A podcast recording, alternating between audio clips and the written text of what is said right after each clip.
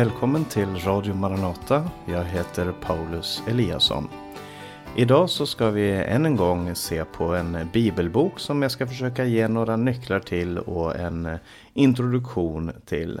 Och jag måste säga att det finns vissa böcker som jag är eh, bekymrad eller lite, lite orolig för att ge en introduktion till.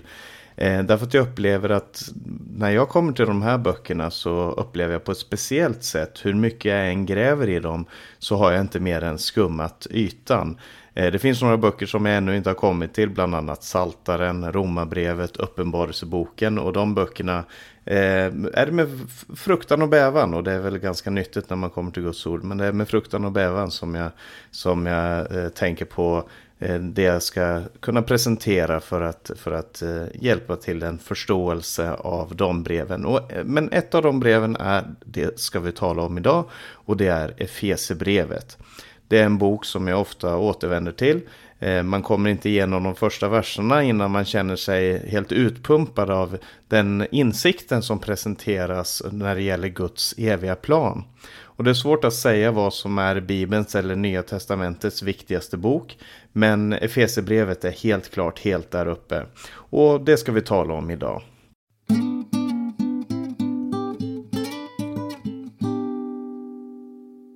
I vår bibel så är Efesierbrevet Paulus fjärde brev. Nu är vår eh, kanon stort sett sorterad efter storlek. Men det kommer alltså Romarbrevet, första andra Korinthierbrevet, Galaterbrevet och så Efeserbrevet.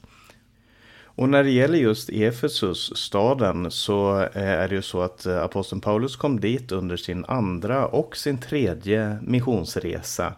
Eh, det var en av de största städerna i, i romarriket på den tiden. Och där tillbads väldigt många olika gudar och man hade som sin speciella skyddsgud hade man Artemis eller Diana. Eh, och det fanns också en judisk grupp i eh, i Efesus och där blev många människor frälsta och Efesus blev ett riktigt missionscenter där aposteln Paulus under flera års tid Eh, undervisade dagligen i Tyrannus lärosal där de upplevde både motstånd och medgång. Men eh, som, som sagt, det blev ett missionscenter och Efesus var i den tidiga kristna församlingens historia en väldigt viktig eh, plats med väldigt stort inflytande över den riktning som församlingen tog.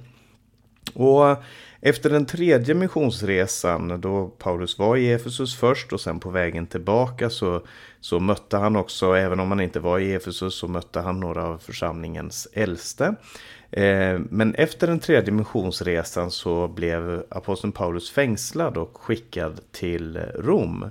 Eh, och antagligen så är det här brevet skrivet då ifrån Rom, från fångenskapen i Rom. Och då är vi mellan år 60 och 62. Det är ungefär sex år efter att Paulus grundlade den här församlingen.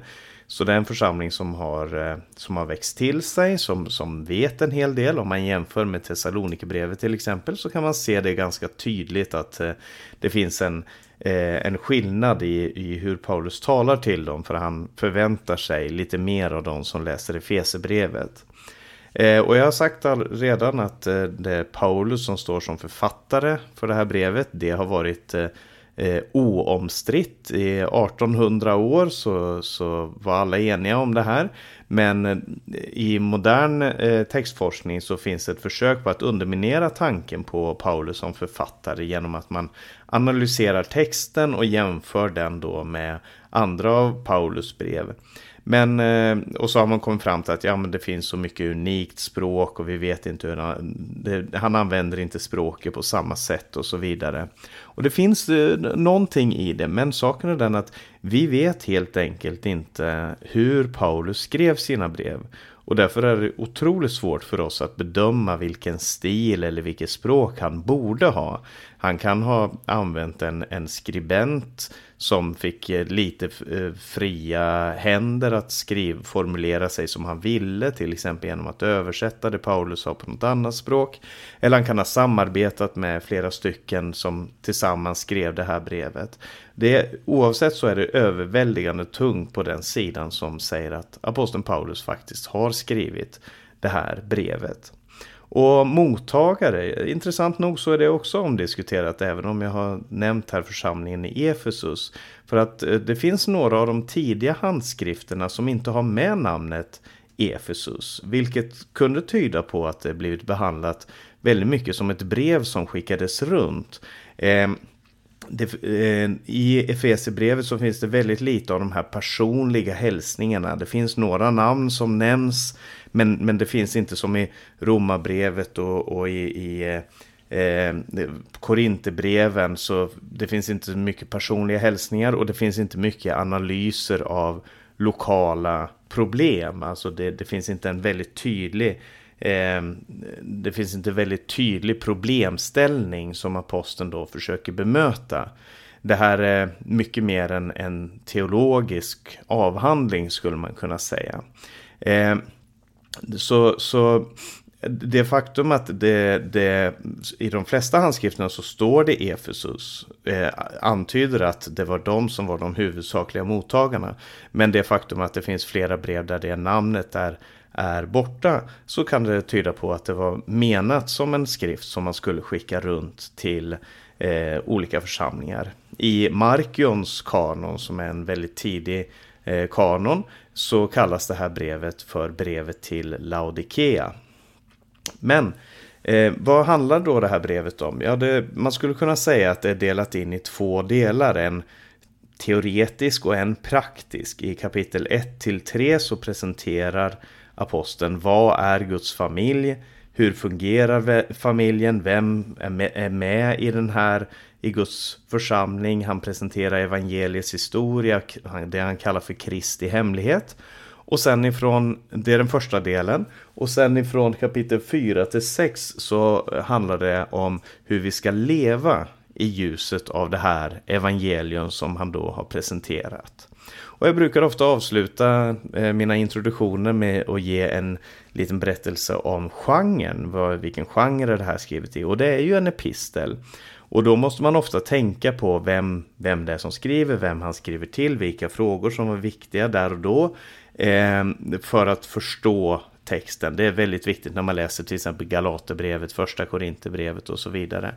Men kanske det här brevet är ett av de mest generella breven där, där det inte är så fruktansvärt nödvändigt att man tänker på eh, den historiska kontexten och allt det här. Det, det är viktigt, det ska jag inte säga, men det är inte det viktigaste. Eh, det är inte det brevet där det är det viktigaste. Och det, som jag sa, det kanske är den som är mest lik en, mer en teologisk avhandling, en, en fristående förkunnelse som kan appliceras på väldigt mycket i livet. Nu ska vi gå in i texten.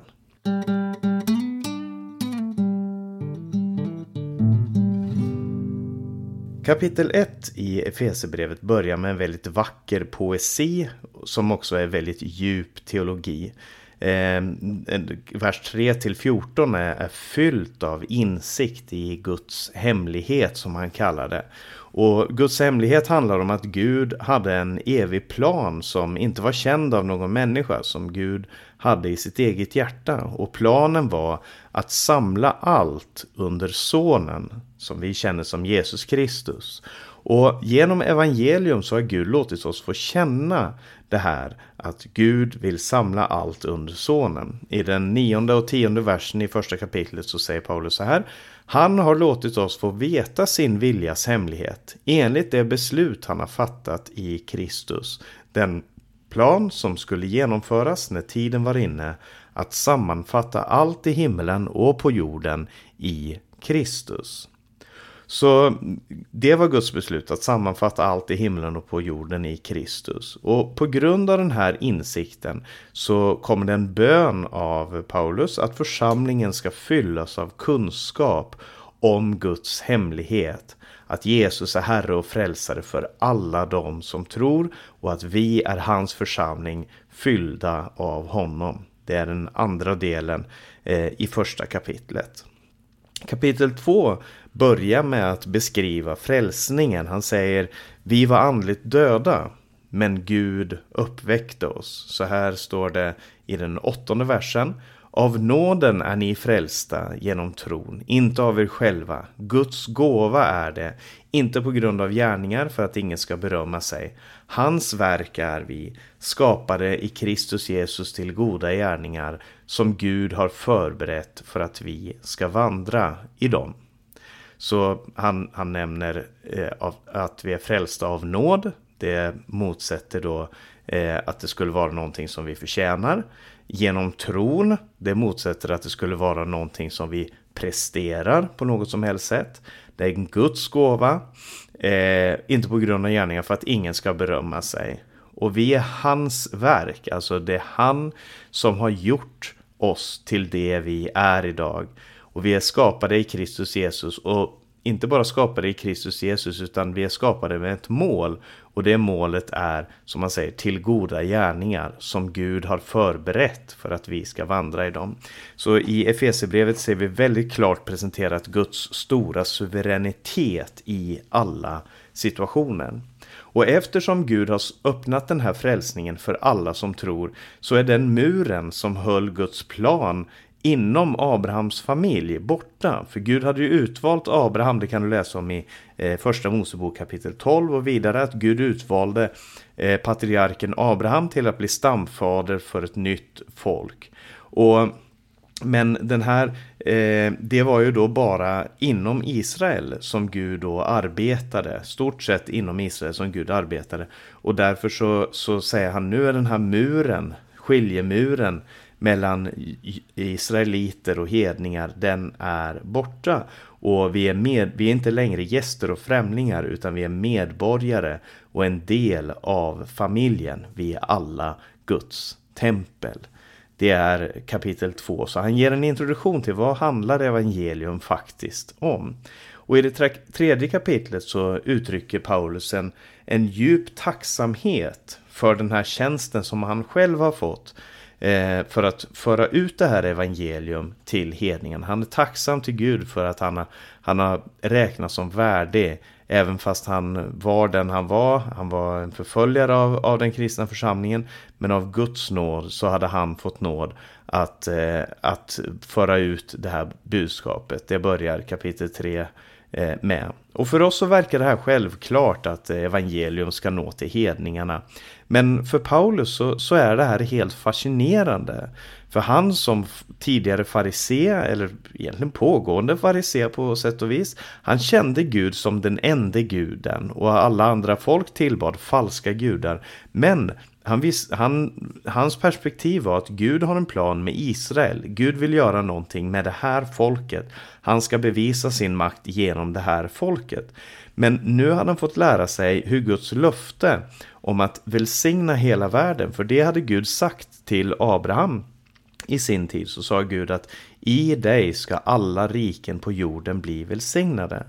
Eh, det hade nu blivit uppfyllt i Jesus. Så Paulus hade en förväntan tidigare om att Messias skulle förändra historien, att han skulle vinna seger och så vidare. Men han visste inte hur det här skulle ske. Men nu är han så fascinerad över att få berätta det här skedde genom Jesus från Nasaret. Och i kapitel 3 och vers 14 så böjer han sina knän, säger han, och han ber om att vi ska lära känna kärleken, hur bred den är, hur hög den är, hur lång den är eh, och hur djupt den når. Och om vi känner kärleken som Gud har uppenbarat i Jesus så kommer det förändra våra liv.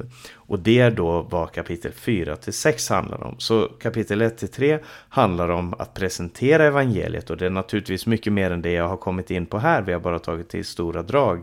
Men sen så, så handlar det inte bara om en teoretisk kunskap. Det handlar om att leva värdigt och det handlar nästa del i, från, i, av Efesierbrevet om.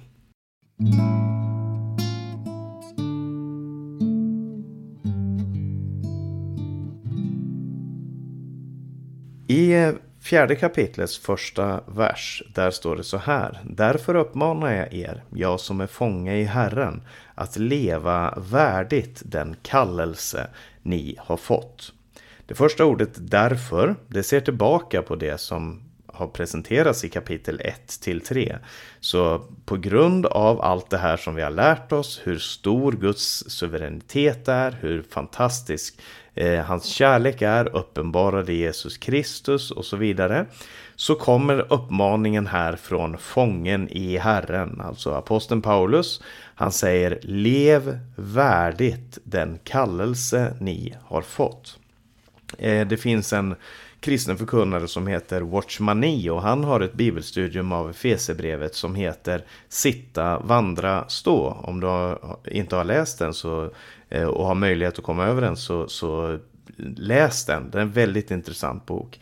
Och han eh, betraktar, han betraktar Efesierbrevet som delat in i tre delar.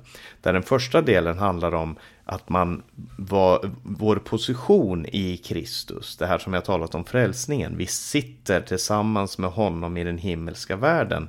Står det i, början av Efesierbrevet. Eh, men andra delen handlar om vandringen. Därför uppmanar jag att leva värdigt den kallelse ni har fått. Det handlar om vandringen. Och den sista delen i Efesierbrevet handlar om att stå, nämligen stå emot eh, djävulen, stå emot attackerna. Så han kallar det här brevet för sitta, vandra och stå.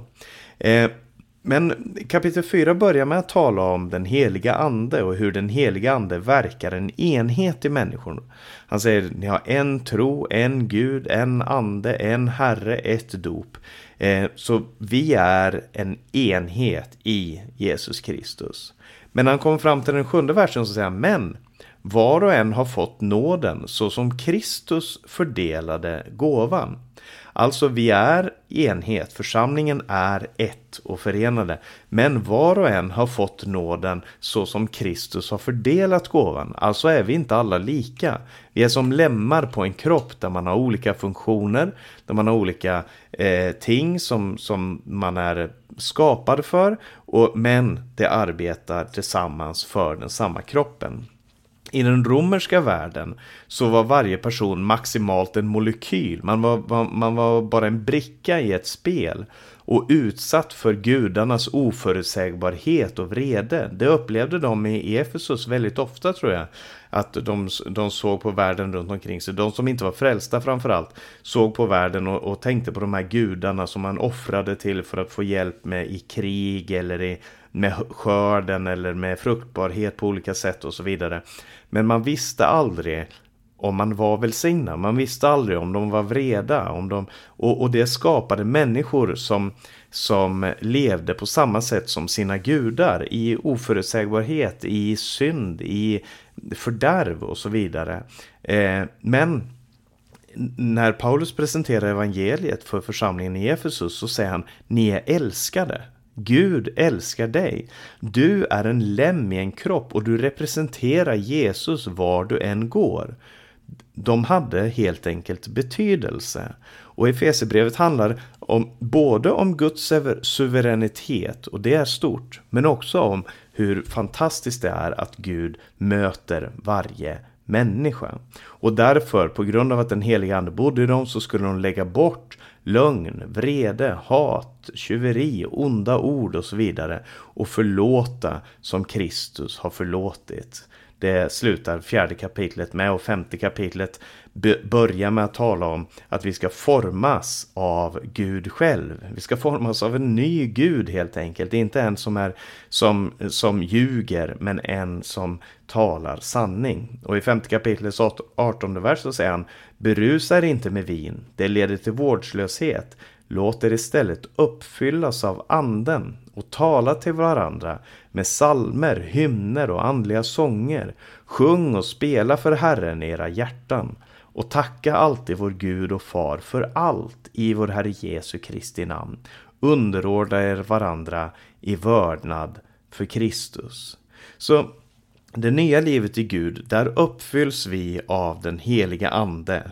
Och vad är resultatet av att uppfyllas av anden? Jo, för det första så handlar det om sånger.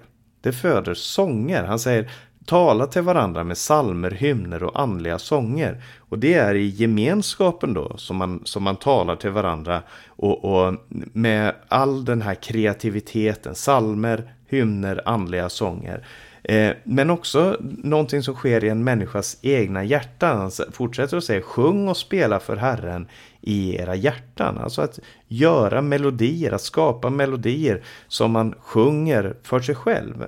Så det är sång i gemenskap och sång i ensamhet. Och det är intressant att se tycker jag eh, att det första som anden gör i en människa är att skapa en ny sång. Och psalmisterna talar ofta om det här att Gud har lagt en ny sång i mitt hjärta. Jag ska inte gå in på det nu, men jag tycker att det är helt fantastiskt. Och sen så säger han eh, och tacka alltid vår Gud och Far för allt i vår Herre Jesu Kristi namn. Det här är någonting som anden verkar i en människa.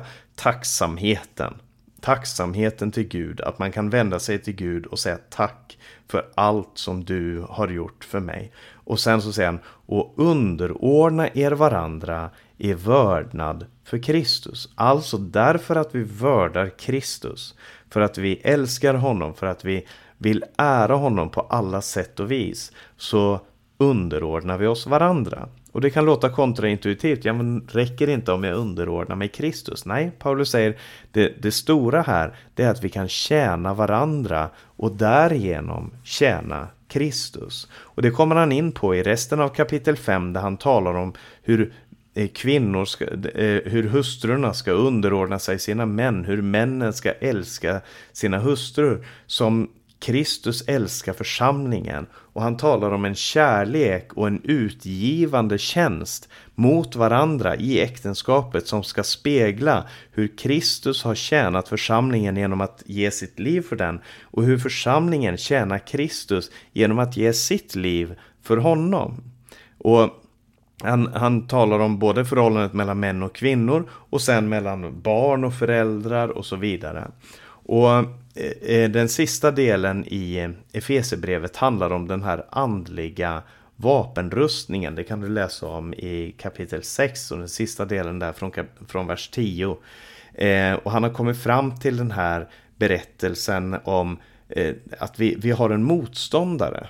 Alltså hela den här texten handlar ju då om att stå, eh, om att leva värdigt. Men nu har han kommit till det här som Watchmani kallar för att stå. Att stå emot motståndaren, att hålla ut, att vara, eh, att vara eh, styrkt av det som Gud ger. Och man kan fråga sig, vad har vi för försvar emot? Vad har vi för rustning? Vad är vårt försvar mot allt det som vill förstöra vår tro? Och han säger, det är rättfärdigheten. Det är sanningen. Det är beredskapen som evangelium ger. Det är tron som vi äger. Det är frälsningen som vi har. Och det är det han kallar för andens svärd, nämligen Guds ord. Vår rättfärdighet, det, det är vår, vårt skydd. Sanningen, det är vårt skydd. Alltså många människor, vi säger ofta det här att man gömmer sig bakom en lögn. Eh, och det finns många människor som gör det, helt klart. Och det är väldigt frestande att gömma sig bakom en lögn. Men han säger, vårt vapen, vår, vår, vår frälsning, den ligger i sanningen. Det finns en beredskap, alltså en, en villighet att, att gå ut med evangelium. Det finns en tro som vi äger. Det finns en frälsningens hjälm. Alltså det som beskyddar oss är alla de här sakerna. Det, det här handlar inte om vapen, de här, det här handlar om, om skyddet, det som vi, när vi klär oss. Men det finns ett vapen som, som församlingen har fått och det är det som kallas för andens svärd. Eh, och så förklarar han som är Guds ord. Alltså det är inte mitt svärd utan det är andens svärd. Det är anden som använder det här ordet när vi går ut och det är det som kan vinna seger. Och därför är det så stort att vi får ha Guds ord levande ibland oss, att vi får ha Guds ord eh, bevarat. Och att vi aldrig någonsin ger, ger upp det här utan ser att det som anden använder i förkunnelsen, det som anden använder för att leda människor till Gud, det är ordet. Och med de orden så vill jag avsluta. Det var en liten introduktion till Efesebrevet. Vi ska strax lyssna på en sång men först ska jag ge lite information.